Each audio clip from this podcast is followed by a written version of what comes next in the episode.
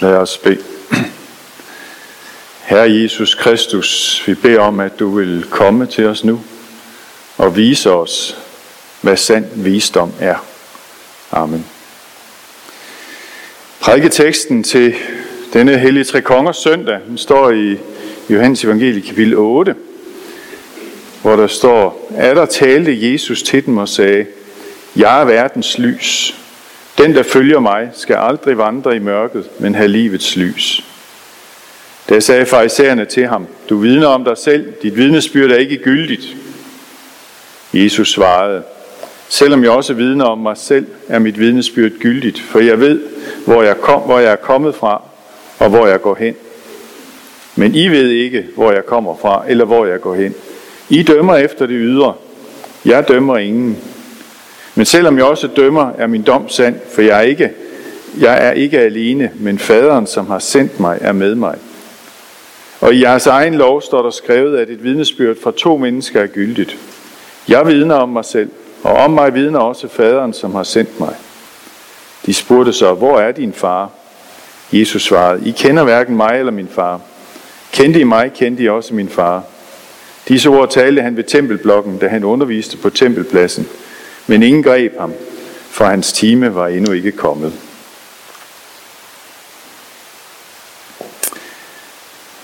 Cirka 2,5 million danskere sidder foran fjernsynet nytårsaften kl. 18, når dronningen holder sin nytårstale. Det er jo indledningen til at fejre, at et år er forbi og et nyt starter. Jeg tænker, hvor mange så den? ja, det er ret repræsentativt. Jeg synes, det var en god tale. Både med substans og med et personligt præg. Især hendes omtale af, og det var vigtigt, ikke handicappede, men mennesker med et handicap, synes jeg var meget stærkt. Det har også fået meget omtale i medierne. I aftes øh, var det så statsministerens tur. Der var knap så mange, en million cirka, der så det. Hvor mange har set den?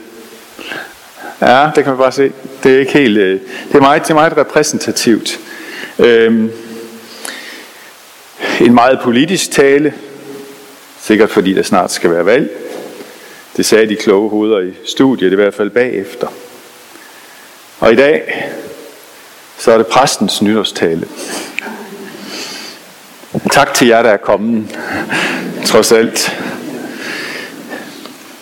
Det er ikke millionvis, men vi sidder her, og vi sidder her for at lytte til, hvad det er, Gud han har at sige.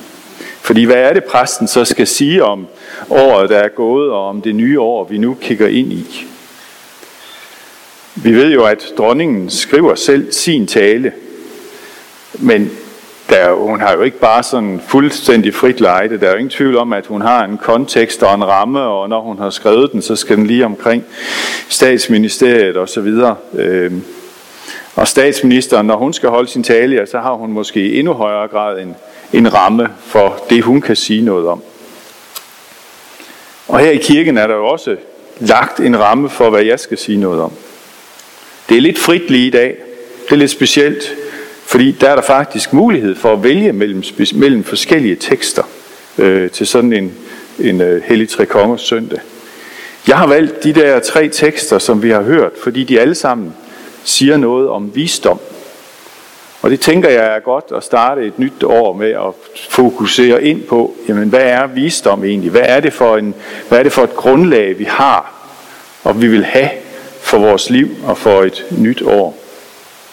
Og hvis vi starter i Jobs bog, som Bent han læste, hvor Job han spørger, men visdommen, hvor finder man den? Hvor bor indsigten? så siger han jo også lige med det samme efter, mennesker kender ikke vejen til den. Den findes ikke i de levendes land. Og så opremser han ellers alle de steder, hvor vi søger visdom, hvor vi søger indsigt, hvad det er, vi kan finde på at, at tro, at vi kan blive vise af, uden at finde den. Så siger han, Gud, kun Gud kender vejen til den. Kun han ved, hvor den bor. Til hans øje rækker til jordens ender. Under himlen ser han alt.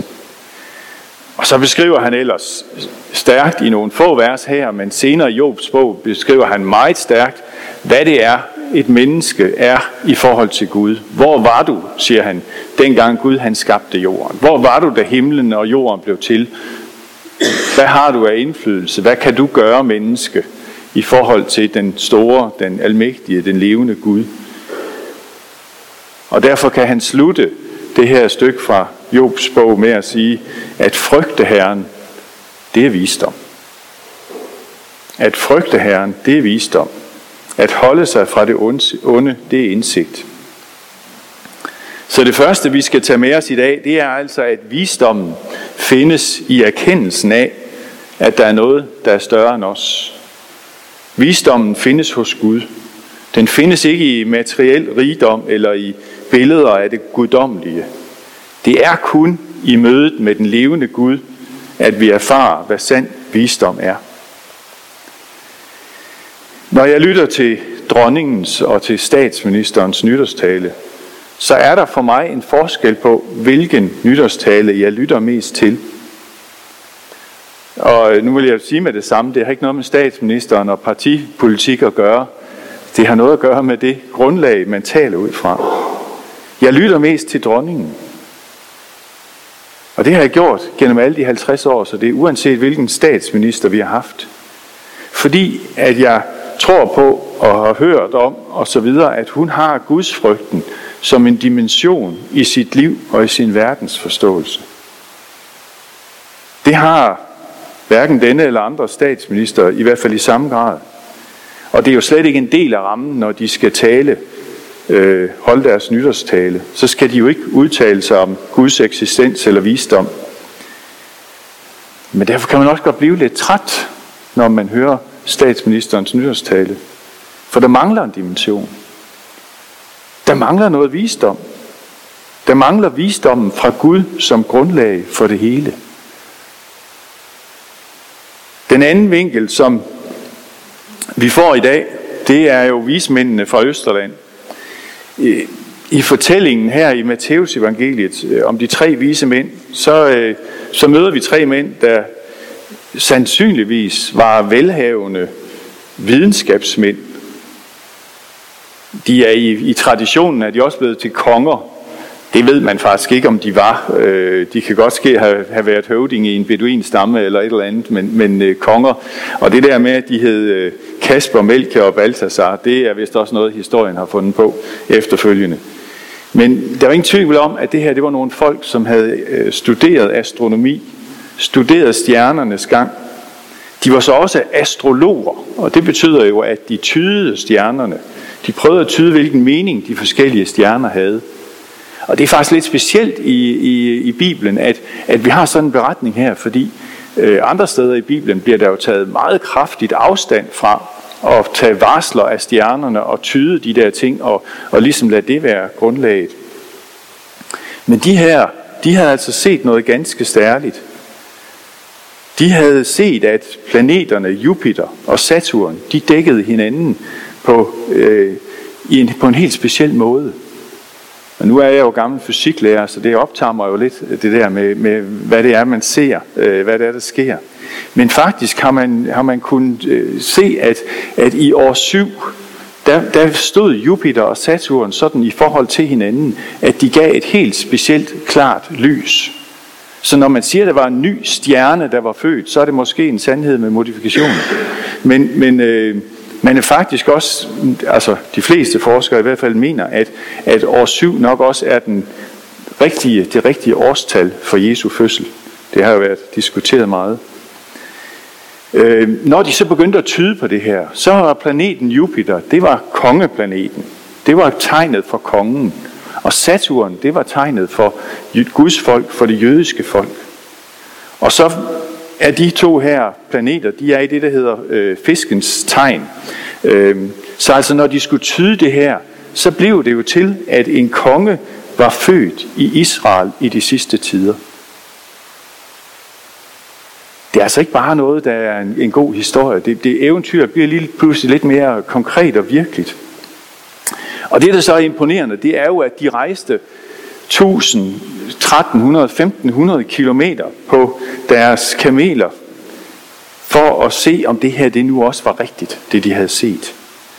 Det er ligesom hvis vi skulle rejse herfra til Wien på kamelryg og hjem igen jo, vel at mærke. Det er der noget stykke, de rejste rejst for at finde ud af, om det var rigtigt.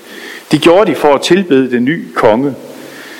De gik så galt i byen, fordi de øh, selvfølgelig troede, at kongen skulle fødes på kongeslottet. Men øh, da Herodes ikke vidste noget om en kongesøn, og de spurgte de her skriftkloge, så kunne de jo fortælle, at, at i Gamle Testamentet stod der faktisk, at, at kongesønnen skulle fødes i Bethlehem. Men de her stjernetyders visdom, sammen med profetordet fra Gamle Testamente, det ledte dem til Bethlehem. Og hvad så de der? De så ikke en stor konge. De så storheden i det små og ringe. De tilbad et barn i en stald i en krybe. De lyttede til, at det var det Gud, han havde, havde sagt, at der skulle ske. De kendte også til menneskets ondskab, og derfor rejste de jo en anden vej hjem, i stedet for at rejse tilbage til Herodes. Øh, og her synes jeg, at vi ser, at visdommen, den sande visdom, henter sit udgangspunkt, sit grundlag hos den levende Gud. Han er den eneste, der er værd at tilbede, også selvom man er muslim fra Irak eller fra Syrien. Og så den tredje vinkel på visdommen, den får vi jo så her af Jesus. Jeg er verdens lys, siger han. Den, der følger mig, skal aldrig vandre i mørket, men have livets lys. I den situation, Jesus siger det her, der var der, det var under løvhyttefesten i Jerusalem. En glædes- og høstfest, der varede en hel uge. Hver dag vandrede man i procession med vand op fra Silo af Dam og op til templet. Og om aftenen og om natten blev der holdt fest i templets forgård, der hvor alle måtte komme. Store lysestager blev tændt, og musikken spillede, og folket dansede med fakler i hænderne, indtil solen stod op. Virkelig en folkefest, en lysfest. Lidt ligesom nytårsaften er hos os. Den største af lysestagerne blev først tændt den sidste aften, for at minde om, at der stadig ventede det fulde, den fulde frelse. Og midt i den her fest siger Jesus så lige pludselig til den, Jeg er verdens lys. For det første bruger han begrebet jeg er, eller udtrykket jeg er om sig selv. Guds navne, det som, som Gud sagde til Moses ved den brændende tornebusk. Og så siger han dernæst, jeg er lyset. Det eneste lys. Det lys, som de ventede på. Og han opfordrede alle til at følge lyset, til at følge ham. Ligesom israelitterne havde fulgt ildsøjlen om natten gennem ørkenen, og som de vise mænd havde fulgt stjernens lys. Han siger til den, den der følger mig, skal aldrig vandre i mørket, men have livets lys. Og her tænker jeg, at vi er ved at være ved visdommens kerne.